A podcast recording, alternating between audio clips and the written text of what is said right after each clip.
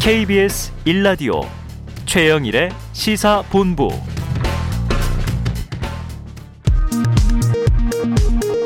이 시각 라디오 정보센터 뉴스입니다. 오늘 오전 발생한 KT 인터넷망 장애는 디도스 공격에 의한 것으로 파악됐다고 KT 측이 밝혔습니다. 하지만 디도스 공격 주체를 비롯해 정확한 피해 규모는 아직 확인되지 않고 있습니다. 화천대유의 고문을 맡아 억대 보수를 받은 권순일 전 대법관이 연세대학교 법학전문대학원 석자 교수 자리에서 물러납니다. 연세대는 다음 달 30일까지인 권 전 대법관의 임용 기간이 만료되면 재임용하지 않기로 했다고 밝혔습니다. 정의당 배진교 원내대표는 오늘 대표단 회의에서 군내 성폭력과 가혹행위를 모른 척하는 국방부 장관에 대한 해임은 군 인권 개선을 위한 최소한의 조치라며 서우 국방부 장관에 대한 해임 건의안을 발의하겠다고 말했습니다. 서울경찰청은 오늘 정례 브리핑을 열고 샘물병에 든 물을 마신 뒤 직원 두명이 쓰러진 사건과 관련해 용의자의 휴대전화와 노트북을 확인한 결과 관련 독성물질은 모두 인터넷 구매한 것으로 확인됐다고 밝혔습니다. 지금까지 라디오 정보센터 조진주였습니다.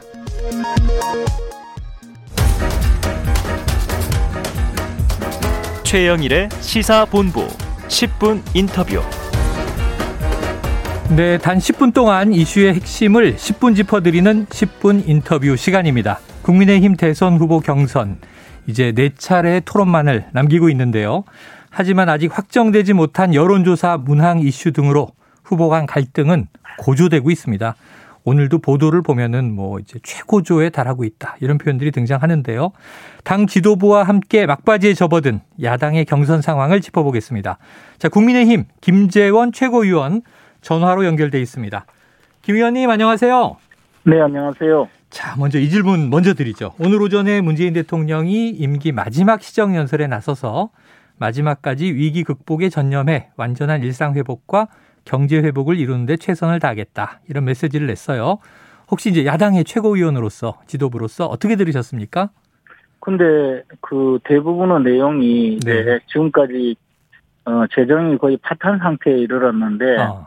뭐 그에 대해서 그 지금 문재인 대통령 들어오고 전임 정권에 비해서 50% 이상 그 재정을 팽창시켰는데 그에 네네. 대해서 크게 대응책이 없이 또 이제 새로운 이야기만 계속 그 나타냈거든요. 음. 그런 면에서 상당히 걱정스러웠고요. 네네. 그리고 문재인 대통령이 지금까지 그 마무리 지어야 될 여러 가지 그 국정 현안에 대해서 전혀 음. 책임 있는 자세가 없었다는 생각이 들었습니다. 네네. 자, 야당 지도부로서 이 문재인 대통령의 마지막 시정 연설 어, 문제가 있었다.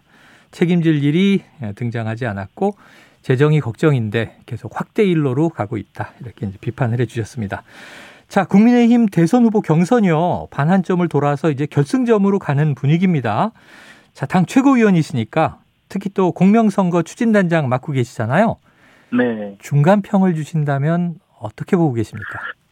뭐 저희들이 사실 그 과거와 달리 TV 토론의 기회를 많이 그뭐 어, 엄청나게 많이 하루 건너 하루 하는 느낌입니다. 네. 사실 어, 그렇게 했을 때 어, 유권자 여러분들께 또 국민 여러분들께 우리 당의 대선 후보들의 장점이라든가 어, 정견을 제대로 알리는 그런 기회를 삼고자 한 것이고 네. 한편으로는 또 대선 후보들의 경쟁력을 좀 높이기 위한 어, 그런 방침이었는데 음. 실질적으로 TV 토론이 어, 그렇게 어, 진행이 된 것인지 오히려 어, 어, 후보들의 흠만 좀 드러내는 네. 그런 좀 나쁜 영향을 미쳤는지 네. 어, 그런 면에서 약간은 좀 아쉬움이 있고요. 그렇지만 네. 뭐 그렇게 하더라도 우리가 어차피 이제 본선에서 또 그 겪어야 될 많은 뭐 검증 문제라 할까요? 또는 어 본인들의 그 장단점에 대한 솔직한 고백 같은 것을 음. 국민들께 보여주는 그 점은 뭐 그나마 네. 아, 그 긍정적인 측면이 있지 않나 생각을 합니다. 네. 그런데 이제 좀 남은 그 경선 그 TV 토론이라면 그 정도라도 좀 어, 정견을 좀 제대로 그 발표할 수 있고 또 공약이라든가 국민들이 걱정하고 있는 여러 가지 문제를 설명하고 이해를 구하는 막 그런 시간이라도 좀 됐으면 하는 바람입니다. 네. 자, 지금 그래서 말씀해 주신 장점과 단점이 있는데요. 네. 이게 두 시간이 좀 안 되는데 한 시간 반 전후를 몰입해서 보면 정책 얘기도 꽤 나오는데 이 많은 유권자들이 이걸 다 보시질 못한단 말이죠. 열 번의 그렇죠. 장시간의 토론회를. 그러다 보니까 미디어에는 주로 쟁점이나 치열한 지점만 이제 뽑혀 올라옵니다. 네. 특히 이제 윤석열 후보가 앞서가니까 그런 면도 있겠습니다만 설화가 끊이지 않고 있는데 이 지난 주말까지 오늘도 이 또 개 사과 SNS 사진 논란이 정리가 잘 안 돼서 어, 어제 윤 후보가 선거라는 것은 시쳇말로 패밀리 비즈니스라고 하지 않느냐 하는 요 대목도 좀 논란인데 혹시 어떻게 좀 보세요? 그런데 뭐 그런 정도까지 네. 일일이 다 지금 그 어, 설명을 해야 되고 해명을 해야 될 필요는 없다고 생각하고요. 네. 뭐 그것보다 훨씬 좀 중요한 여러 가지 쟁점이 많았지 않습니까? 네. 뭐 그런 부분을 좀 잘 매듭 짓고 갔으면 하는 그런 생각으로 좀 어, 바라보고 있습니다. 저희들이 사실 우리 당의 어, 모든 후보들을 애지중지하면서 잘 보호하고 가야 되는데 네, 네. 어, 이제 당내 경선이다 보니 뭐 그냥 저 지켜보고 음. 어, 특별히 그 공정성에 문제가 있지 않다면 어, 그냥 어, 계속 진행해 가는 수밖에 없기 때문에 네, 네. 보고 있는데 말씀하신 그 정도의 뭐 사안들은 뭐 그렇게 음. 중한 사안이라고 볼 수는 없다고 봅니다. 그리고 충분히 또 그런 정도 이야기는 늘 해왔던 것이니까요. 네네. 모든 후보들이. 자, 그렇습니다. 뭐 선거라는 네. 것은 시쳇말로 패밀리 비즈니스라고 하지 않느냐. 이 안에 뭐 막말이 들어있거나 망언이 들어있는 네. 건 아니니까 그건 또 이제 유권자들의 해석에 그렇습니다. 맡기고 일일이 해명하지 예. 않고 간다. 자, 그렇다면 조금 이제 중요한 본질은 이 개사과 SNS 논란 전에 사실은 이제 전두환 일부 옹호 발언이었잖아요. 이 네. 거기에 대한 무게는 좀 최고위원으로서는 어떻게 보고 계십니까? 그런데 이제 그 부분을 어, 오해가 빚어지게 관리를 한 것은 분명히 후보 측의 네.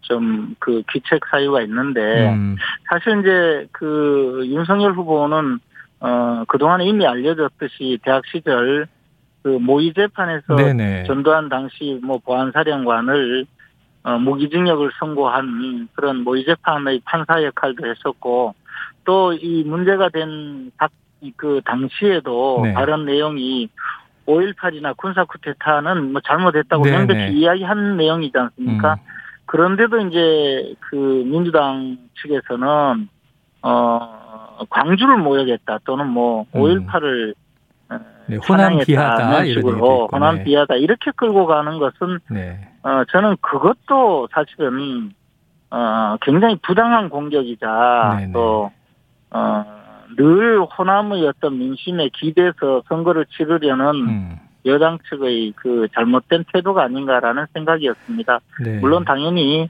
어그 전두환 그 전 대통령에 대해서 어, 그런 사려 깊지 못한 발언을 한 부분을 음, 어 비판하고 공격한다면 뭐 그 부분에 대해서는 후보가 책임을 져야 되겠지만 네. 광주와 무관한 사안을 또 광주에 가서 그 전두환 전 대통령의 뭐 어, 비석을 발로 밟으면서 음. 호남을 모욕했다 이렇게 하는 그런 공격 태도도 사실은 저는 뭐 옳지 않다고 봅니다. 네. 그럼 자, 윤 후보의 잘못도 이제 있었지만 민주당이 네. 또 거세게 이걸 정치 쟁점화해서 키웠다. 이렇게 이제 일부러 그 네. 악의적으로 지금 확대 재생산하고 있는 거죠. 악의적으로 확대 재생산했다. 계속 네. 이걸 활용하고 있다라고 비판을 해 주셨어요. 그러면 윤 후보에 대해서는 이준석 대표가 이 정치 언어가 미숙해서 그렇다. 좀 조속히 처리했으면 좋겠다. 이런 입장을 냈었는데 대략 네. 그러한 이 결에 동감하시는 거네요. 예, 뭐 그런 부분은 사실 이게 그 어떤 음, 지금 선거철이고 또 책임 있는 대통령 후보의 한 분이잖아요. 그렇죠. 그렇죠. 그런 분이 어, 어떤 정치적 발언을 하고 나서 그에 대해서 다시 해명을 해야 한다면 그 자체가 사실은 벌써 조금 그 어, 여의도 문법이라고 우리 표현하듯이 정치인으로서의 그 발언 내용으로는 좀 어, 그렇게 썩 좋지는 못한 그 방식이거든요. 음. 어, 해명할 필요 없이 자기 완결적으로 이렇게 해서 어, 이런 내용이다라고 하고 네네. 그래서 비판을 받으면 어쩔 수 없는 정도로 가야 되는데 네. 윤석열 후보는 아직까지 일상어를 그냥 쓰듯이 또 가까운 사람이나 자신을 이해해주는 사람들은 막 그런 말을 해도 충분히 이해를 해주거나 네, 뭐 네. 시- 쉽게 말해서 알아듣겠지만 이게 어, 어떤 말을 해도 지금 비난을 할 태세를 갖추고 있는 어. 어, 그런 어, 반대 세력이 어, 득실득실 하는 이 저 네. 정치판 특히 이제 대통령 선거 국면에서는 좀 더 주의를 기울이고 어 한마디를 네. 하더라도 자기 완결적으로 어, 더 이상 해명이 필요 없는 말만 네. 하시는 것이 좋지 않을까 생각합니다. 야, 김치가 의원님, 그래서 제가 보기에는 정치 언어의 고수, 달인이 누구냐 하면 바로 최고위원님이세요. 때로는 아니, 저는 뭐 때로는 평론의. 영역까지 움직이시는데 근데 요 윤 후보 발언과 관련해서 이 부동산 네. 원전 정책 두 가지만은 문재인 대통령이 적어도 전두환 전 대통령에게 배웠으면 좋겠다 해서 파장이 있었지 않습니까? 네. 이건 의도된 발언이셨던 거죠? 저 나름대로 우리 후보를 좀 보호해 주려고 물타기를 네. 한 거죠. 물타기를 하고 이제 대신 좀 이제 욕을 먹기로 그랬는데 뭐 별로 효과가 없었습니다. 아, 효과는 곧바로 없었다. 개, 개 사과 문제가 터져서요. 네. 같이 같이 망했죠, 뭐. 같이 망했다. 아 이게 개 사과 이 사진과 예. 또 이제 김채고 의원님의 이제 모처럼 이 방탄막을 치셨는데 효과가 없었다. 저는 우리 네. 당의 어떤 후보라도 도와줄 네. 수 있으면 음. 저당 지도부 내지 최고위원으로서 좀 그 불이익을 감수하더라도 네. 돕고 우리 후보를 보호하는 것이 맞다는 생각이거든요. 네. 그건 뭐 어떤 후보라도 마찬가지라고 봅니다. 그런데 어 앞으로도 그 이- 우리 이 당의 네. 지도부 입장에서는 뭐 대선이 끝날 때까지 그렇게 해야 되지 않을까 생각하고 네네. 있습니다. 아유, 그런데 또 이제 전혀 설화가 없을 것 같은 또 원희룡 후보의 경우에는 이제 부인이자 정신과 의사인 네. 어, 이저 아내분의 소시오패스 논란으로 또 시끌시끌한데 네. 오늘은 시간이 없어서 요거 방어를 부탁드리긴 어렵고요. 지금 조금 중요. 아이고 저 전문가의 의견에 저는 네. 뭐 어, 잘 모르지만 하여튼 전문가 의견을 존중하고 있습니다. 알겠습니다. 자, 월요일부터 이 모바일 투표가 시작되는 네. 것으로 알고 있는데요.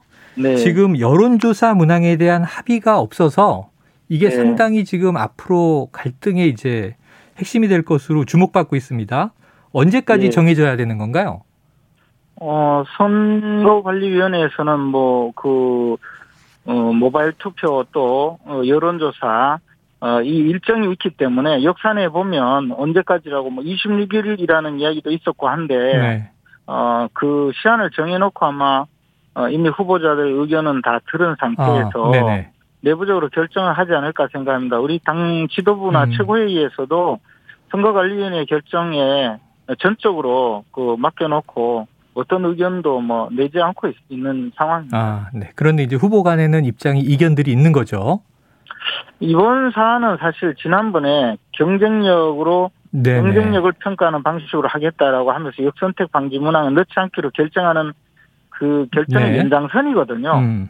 그리고 그때 당시에 뭐 언론에 예시를 들어서 설명을 한 적이 있는데 지금은 아마 그런 것들 그 포함해서 원점에서 재검토하고 있는 것으로 알고 있습니다. 그래서 네. 선거관리위원회에서 어, 뭐 합리적인 결정을 내리고 그러면 어, 그에 따라가지 않을까 생각을 하고 있습니다. 물론 그래요. 후보들 사이에서 이 여론조사라는 것은 투표하고 달리 방식에 따라서 편차가 있기 때문에 음. 사실 이게 어차피 부정확한 방식으로 경선을 하는 네. 것이고 그런 과정에 이 이해관계가 충돌하기 때문에 엄청 갈등을 할 수밖에 없지만 그것을 조정하는 것도 또 선관위 역할이 아닌가 생각합니다. 알겠습니다. 자, 26일이면 내일인데 한번 지켜보고 네. 또 이제 이 오늘 토론회 이후 상황에 따라서 또 고견을 여쭙도록 하겠습니다. 오늘 여기까지 듣죠. 고맙습니다. 고맙습니다. 예, 지금까지 국민의힘 김재원 최고위원과 이야기 나눴습니다.